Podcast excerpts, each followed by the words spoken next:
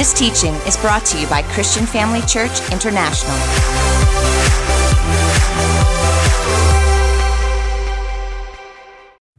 Hi, everybody. it's so good to see you all. Thank you for coming out, you guys, in the venue. So good to, have, good to have you with us.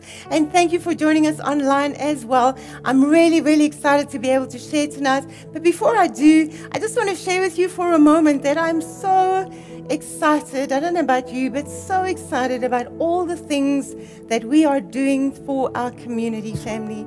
And you know, I was saying this morning that when we were doing Serve Day, a lady was actually driving past and she stopped and she said, Please tell me, how can I get involved as well? What an opportunity. So we had an opportunity to witness to her. But for us, we know if you want to get involved and you have time, just get onto into the groups department, just get hold of them or welfare, contact them, and they will tell you how you, you can get involved in this area. What I want to share with you though really is a scripture that blesses my heart and the reason that I love to contribute regularly to our welfare department. And it says this, it's in Psalm 41. And if you have your Bible or your app, you may want to make a note of this because this is going to bless your socks off. And it says this Oh, the joys of those who are kind to the, the poor. The Lord rescues them when they are in trouble. The Lord protects them and keeps them alive he gives them prosperity in the land and rescues them from their enemies. The Lord nurses them when they are sick and restores them to health. So, family, I want to encourage you if you want to contribute into our welfare department, please feel free to do that. If you go to our website, you'll see the, the, the, welfare account details there, or you can just put it into your donation and just mark it welfare, and we will ensure that that money is is properly allocated for you. Is that good? Is that a good scripture? Am I the only one excited about that? Come on, let me see that you're there. Praise the Lord. So, also, we're going to be receiving communion tonight. So, I just want to make sure that you've all got your little pack. Yes, if you haven't, just raise your hand and we will make sure to get that to you. So, I'm just going to take a sip of water. And then I want to say a really big thank you to Apostle Theo and Dr. Bev, as always, for the opportunity of sharing the word. I definitely don't take this lightly, and uh, it's such a joy, family, to have you with me. Can we just bow our heads in prayer for a moment? Father, I just thank you, Lord, for this opportunity of being able to share your word. I thank you for your beautiful anointing. It just saturates your house tonight, Lord, and every single person listening, Father. I just thank you, Lord, that tonight is the night of salvations. I thank you that tonight is the night of miracles. I thank you tonight is the night of healings. I thank you, Holy Spirit, that as we give this meeting to you, you are in control. I give myself completely to you, and I know that you are the teacher. So you, you take this word and put it into our hearts that it can grow into change in our lives, Father, and that we can affect and, and, and just contribute to so many others and, and do the work of the ministry. We ask this in the mighty name of Jesus. And we with rejoicing and give you all the praise of all that is accomplished here tonight in Jesus' mighty name. Amen, family. So tonight is for me, as I said, a really exciting night, simply because it's really the, the final of our series on um, my theme rather on back to basics. And i just love this theme because you know for years apostle theo always said to us it's always good to get back to the foundations on which we build our faith. Amen? To come back to the price that jesus paid for our salvation. Because for us it was a free gift but the price that was paid is immeasurable and also, family, we're going to be concluding our series tonight on, on sitting at the feet of Jesus. Just what do we call that? It's just seated. My, my, my message tonight is seated in heavenly places. And we, the series is called Close to Jesus. How many of you enjoyed that? I mean, it's just been, that's what it's all about, isn't it? And the first night was Pastor Andre spoke about sitting at the feet of Jesus, and he spoke about Mary and Martha and how important it was that we just take time to just spend in the presence of God. And then come the works, and not to be distracted by the stuff and not have time with God. And then last week, Teacher Paul was with us and he gave us this great demonstration of being seated at the table. And let's not have our chair out there. Jesus says, Come in, you're part of the family. Amen, family. And so tonight we're going to be speaking as being seated in heavenly places. And my teaching is based on Ephesians 2 and verse 6. And it reads as follows it says, And God raised us up in Christ, and He seated us with Him in heavenly realms in Christ Jesus. I mean, you can't really get any closer than that, can you? But in the last couple of years, I think that with all the stuff going on, that our pri- priorities have maybe changed a little bit. That maybe just the weight of all these huge pressures has just maybe taken our focus to different places. And I want to read to Colossians 3 in verse 2. It says, Set your mind on things above, not on earthly things. You see, family, maybe what we need to do is look at having a mind shift that we really focus on our residence in heaven, empowering us so that we can live successfully and victoriously right here on the earth. How many would you agree with that? You see, I know that it's been tough. I mean, my, my cell phone, would you believe this? My cell phone actually defaults to the word condolences. I've sent that message out so many times. There's just something wrong with that. Would you agree?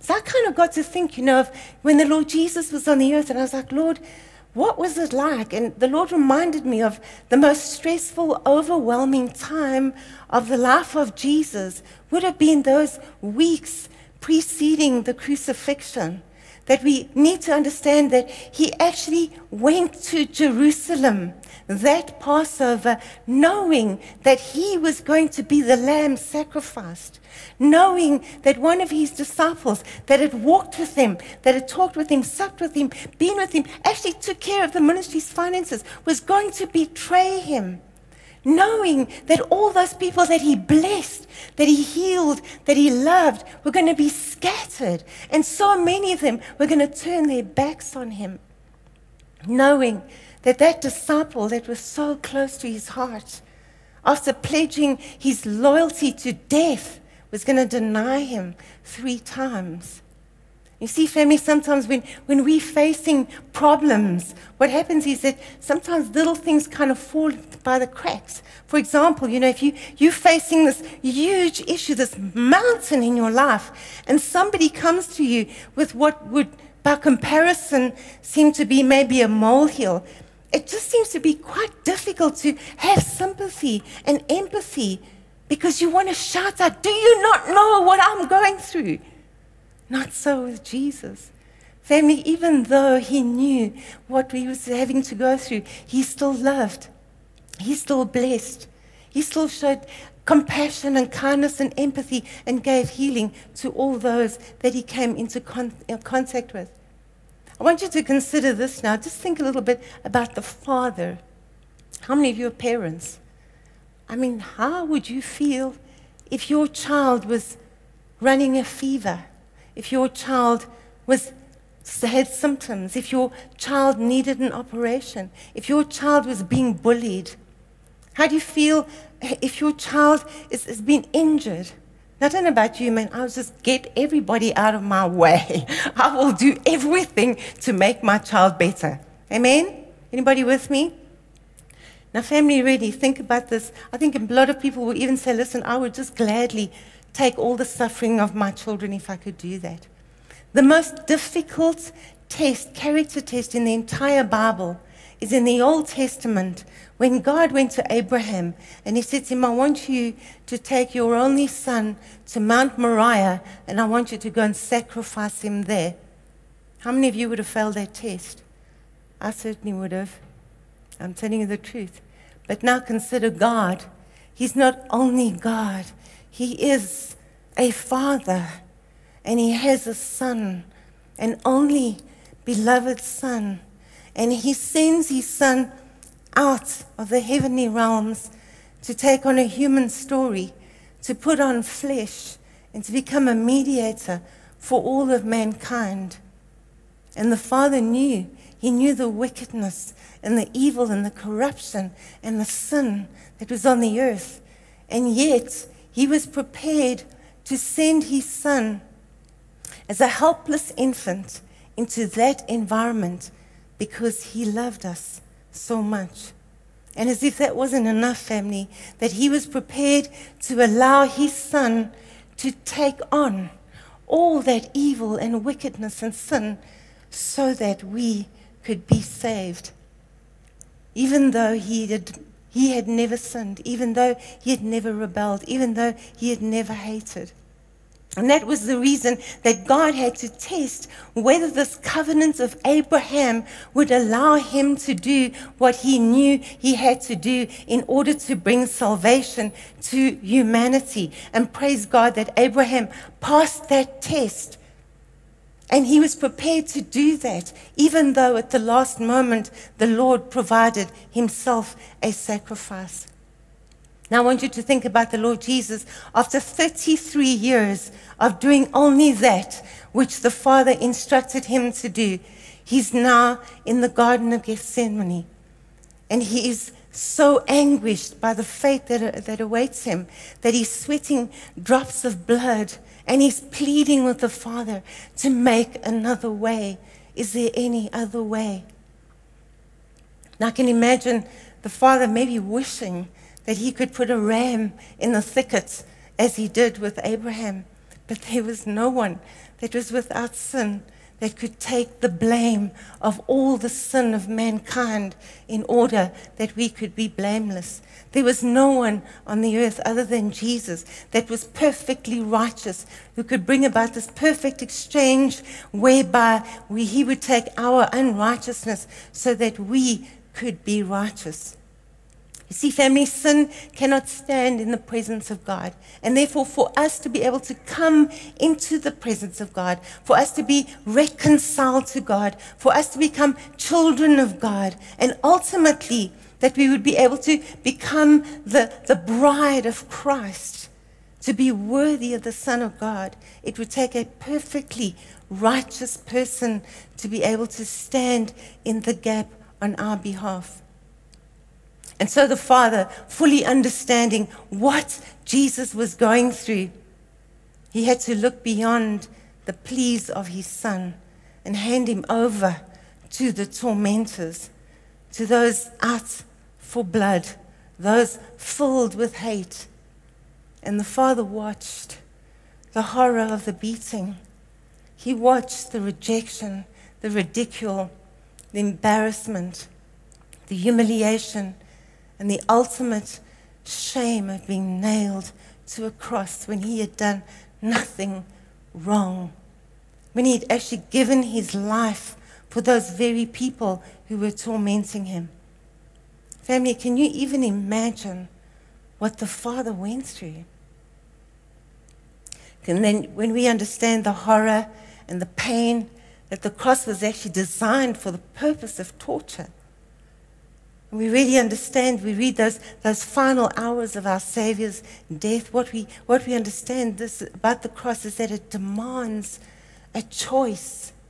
It demands a decision. It requires a response. We cannot come to the cross and remain neutral. I want to pick this up now, ready in Luke chapter 23. So if you want to turn there, you can go ahead. And at this point in time, what had happened is Jesus had, had just suffered so much torture that he was, one couldn't even recognize him any longer. I mean, his face was completely swollen, his beard had been torn out, the thorns had made his whole skull, his whole uh, face swell up, his back was completely shredded. There was nothing left. And on top of that, they still put the splintered cross on top of his back and forced him to carry it up the Via Dolorosa, and still the torment did not stop.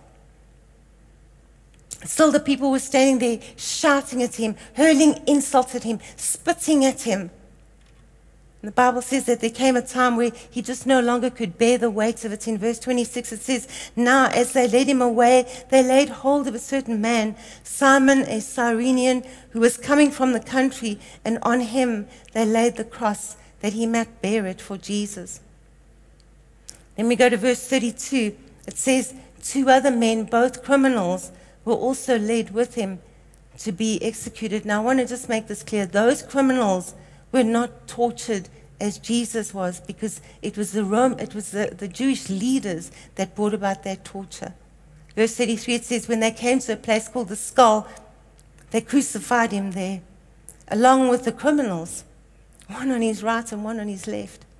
Now, I want you to realize this family that when Jesus hung on that cross, okay, his feet were nailed together. In order for him to breathe, he had to push down on the nail on his feet, push his back up against the splintered cross just to be able to take a breath. In spite of that, even more difficult it was for him to speak. He prays this prayer in verse 34. Jesus said, Father, forgive them, for they do not know what they're doing. I'm saying, forgive them? What? I'm saying, let bolts of lightning come from heaven and destroy them. Let, let the earth swallow them up. Let them implode. And then he carries on, he says, they don't know what they're doing. I'm saying, Jesus, they knew. They knew. This was premeditated murder. Jesus said, no, they don't. Family, the, the love, the mercy, the compassion of our God it's just amazing. We can only understand that when we realize this, that Jesus laid his life down. The devil tried to kill him, he didn't succeed. The Roman soldiers didn't kill him.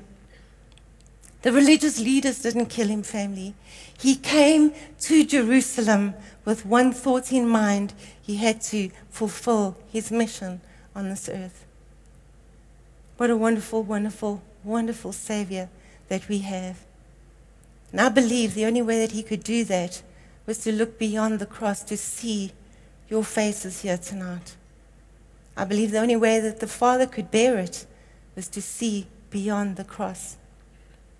Carries on in verse 34, it says they divided up his clothes by casting lots. Verse 35 says the people stood watching. That statement just sounds to me so helpless, so hopeless then the Jewish leaders still don't carry on. It says the rulers even sneered at him. They said, He saved others. Let him save himself. I mean, they just, you know, they're like, if he is God's Messiah, if he is the chosen one.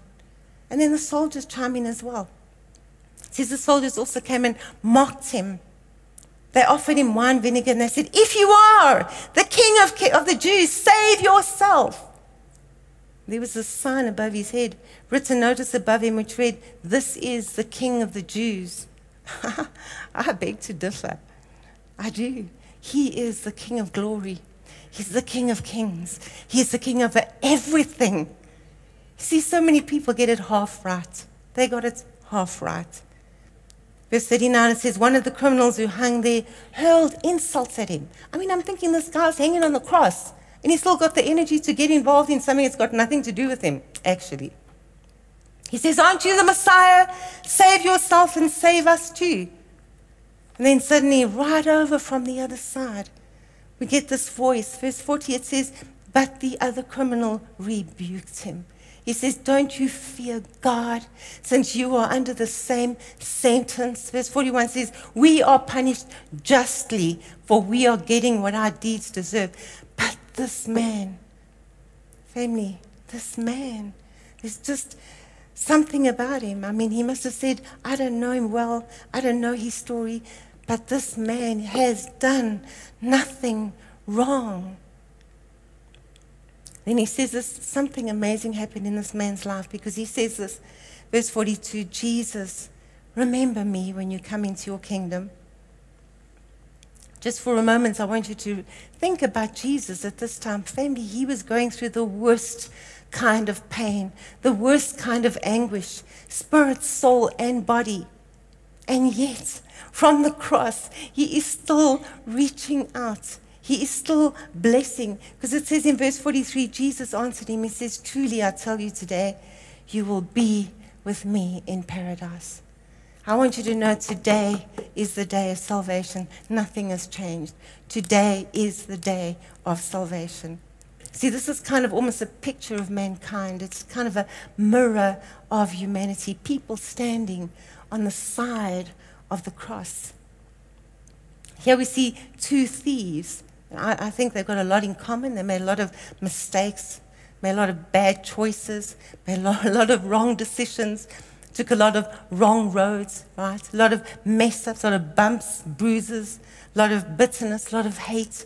So they were prosecuted, they were sentenced to death on a cross. Now, we don't know their story, we don't know if they knew each other. They just ended up dying beside the man in the middle. And so they found themselves in the same place. My family, think about it. These two guys come into the story in the same place, the same situation, really. I mean, they were both criminals, they were both being punished for their wrongs. But you know what? They did not leave the story the same way. One of them, by the grace and the mercy of God, leaves the story completely differently because he chose Jesus. In the last moments of his life, this man makes the right choice. I can imagine him saying, I don't understand this, Jesus. I don't know what comes next. But Jesus, can you take me with you? And Jesus says, Yes. When I go to my kingdom, you will go with me. And every person there could have made the same decision that day. Praise God for the Savior of the world. That family, it doesn't matter where we're at. When we come with an open heart to the cross, Jesus says, Yes. Now I want to share with you four points. Just give me a moment. That we can actually learn from these thieves on the cross. And the first one is, is that the thief proves that good works are not a requirement for salvation. I mean, think about it. This thief is hanging on the cross.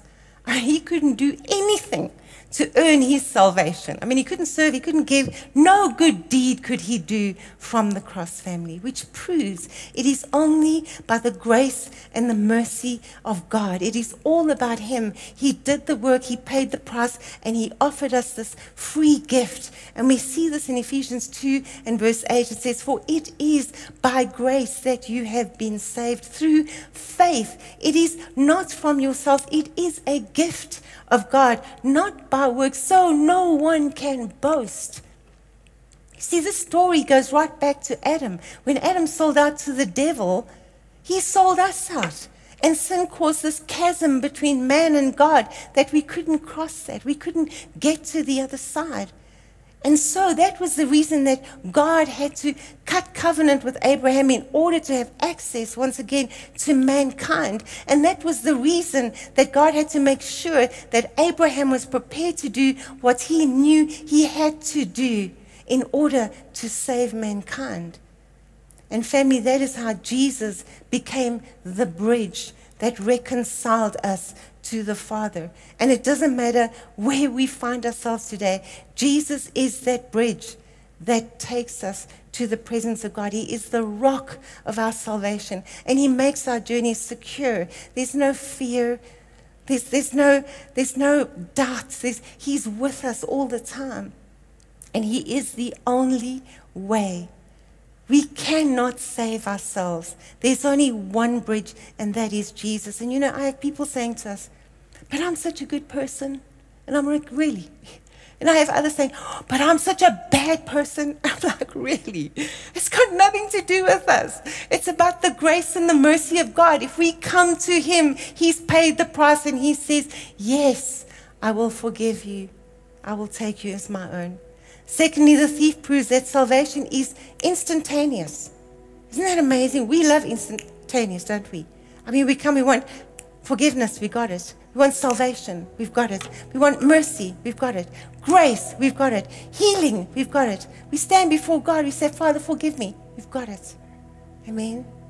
Jesus, save me, you've got it. You know, family, I just, I kind of, I kind of think about, you know, it's not like when you're trying to lose weight. You know, it kind of creeps up so quick, it, you forget it's been there a while. It's going to take a while to get rid of it. Anybody know what I'm talking about? Just me. it doesn't matter how much sin you've collected. In an instant, Jesus says you're free. This thief had a whole lifetime of sin that he had accumulated, and in one moment, Jesus set him free. Amen. Give him some praise.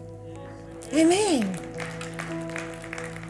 You know what I just love? I love it when the auditorium is full and there's an altar call and you see these hands going up and you know there's healing, there's forgiveness, there's salvation. You know, God is just setting people free, and tonight, God is going to do the same thing. The third thing I want us to have a look at is that the thief proves, proves that God loves lost people. I mean, it doesn't matter where or when or what. God so loved the world that he gave his only beloved son, my translation, to be brutally murdered so that I can be free. See, family, I mean, the thing that's amazing to me is this guy on the other cross that was shouting the odds. If he at the last breath had to say, Jesus, I'm wrong, forgive me, take me too, the last word Jesus would have said is, Come, and he would have been forgiven instantly. See, Jesus is victorious and he goes to heaven with trophies. and we are his trophies, family. Here's what I was thinking about as well. You know, when Jesus was resurrected, the Bible tells us that the Holy Spirit took him to heaven. Can you imagine what a moment that was? The Son of God is back with the Father and the Holy Spirit, one God. I mean, the angels must have been rejoicing, and all the saints of heaven must have been so happy. And there's the thief standing. And I can imagine people looking saying, Who's that? I can imagine him going, Whoa, I just come out of prison. I was on the cross. You didn't expect to see me here, but Jesus. But Jesus, family. God is so good. The last thing I want us just to think about is that the thief proves there is a place for you, for each and every one of us in heaven. There is a seat in heavenly places in Christ Jesus. You can't earn it, you can't buy it. We will never be good enough, family. We just need to make the right choice at the cross. So, in a few moments, we're going to be receiving Holy Communion. And the reason I wanted to share this with you tonight is because when we receive Holy Communion, we need to remember. We need to remember the price that Jesus paid for our freedom. We need to remember what he went through for us to be able to have access to the heavenly realms. Before we do that, there are people though that I really believe need to make a decision to receive this gift that was so costly for the Father who had to give up his only Son, so costly for the Son who said, Not my will, but yours be done. So very costly, even for the Holy Spirit who went into hell to empower Jesus that he may defeat the enemy and we can be free, and he was resurrected. But, family, to accept this gift of salvation, it takes, it requires a decision. So I'm going to ask every head bowed, every eye closed at this time. I want you just to imagine yourself that you in a courtroom and you are the accused, and the judge is sitting in his seat and the defense attorney comes in and he's got nothing. He's just sitting there. He comes in and he sits down. The prosecuting attorney comes in, man, he's got piles of papers. Comes in load after load after load, piles up these papers. The judge says, Court is in session. The prosecuting attorney comes up and he starts and he starts accusing you. All these things that you ever did wrong. All these things that you thought that were wrong all these things that you said that were wrong, all these things that you didn't do, you should have done that were wrong. And he goes on and on and on and on. And it just seems he's never going to stop. He just keeps going. And eventually, he stops. The defense attorney gets up and he says, Permission to approach the bench. And he goes, Judge, Father, everything that the devil has accused this person of is true. Every single thing. But I paid the price, and he shows him his hands. I paid the price, and this person received my forgiveness. And the judge turns to the, the, the devil and he says, Nailed to the cross, case closed. Now, if you want to make that decision tonight, you want to be free, I'm going to give you that invitation right now. You want to make Jesus your personal Lord and Savior, receive this gift of forgiveness. This is your moment. I'm going to ask you to put your hand up in a few moments' time. If you're here tonight and you say, you know what, I just want to rededicate my life, I want to make this real again, I want to pray with you as well. Maybe tonight you're just going to say, I also want to be so sure that I have that seat in heavenly places, that I can have that seat even at the table. I want to be sure of that tonight. I want to ask you right now, I'm going to count to three. You want to receive Jesus, you want to rededicate your life, you want to be sure you're going to heaven. Just raise up your hand right now. One, two, three. If you're in the other venues, just raise up your hands right there where you are. Thank you, thank you. Thank you so much for raising up your hands. You guys online, just raise up your hand. Jesus sees it. I may not see it. The Holy Spirit is in this place and He's with you. He sees your hand going up. I'm going to ask you just to, to pray this prayer with me right now. Lord Jesus, I receive you as my personal Lord and Savior. Thank you for paying the price for my sin.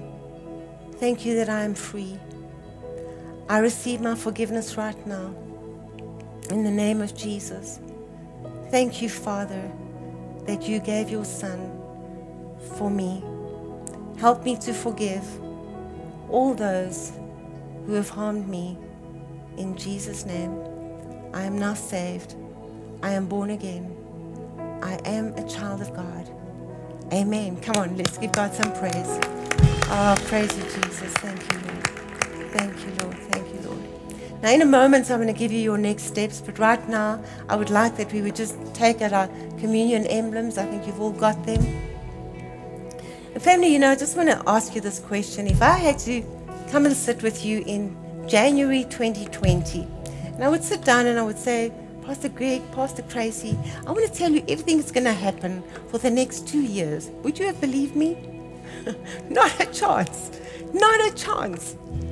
And you know what? Exactly the same way, I want to take you back to what we call the Last Supper. I want to take you back to the Thursday night when Jesus went to have this Passover meal with his disciples.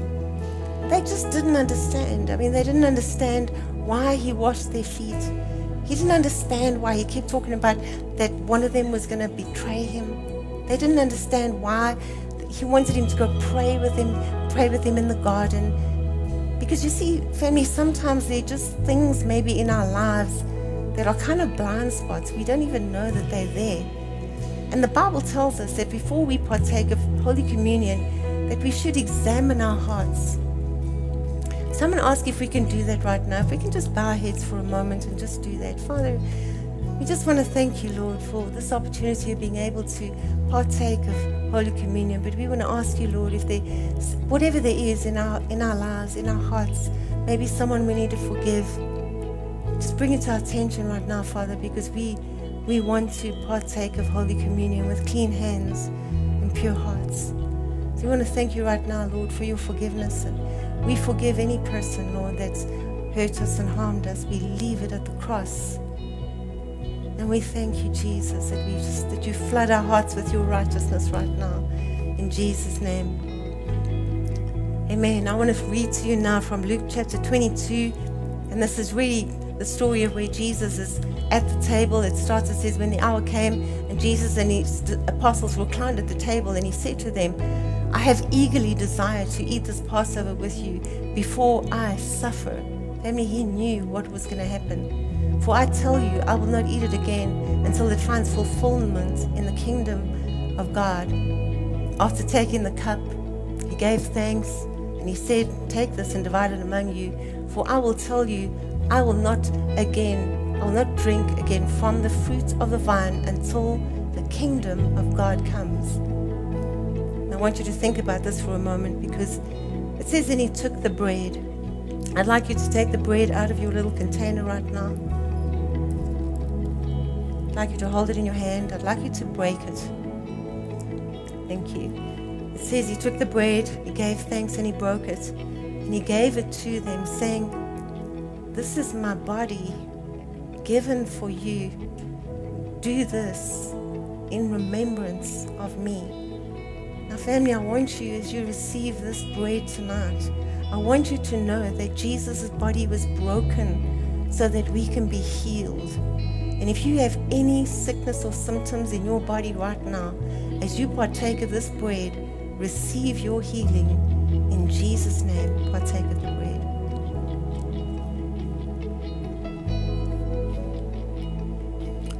Thank you, Lord. Thank you, Lord, for your healing power. Thank you, Jesus. We receive your healing right now in Jesus' name. Praise you, Lord. Verse 20 it says, In the same way, after supper, he took the cup, saying, This cup is a new covenant in my blood, which is poured out for you. And family, as we partake of the cup, let's understand that we have been redeemed of all of our sins. Therefore, we can sit at the feet of Jesus. Therefore, we can sit at the table. Therefore, we can sit in heavenly places with the Lord. Let's never forget that. All we have to do is call on His name and we are in His presence. Let's partake of the cup right now.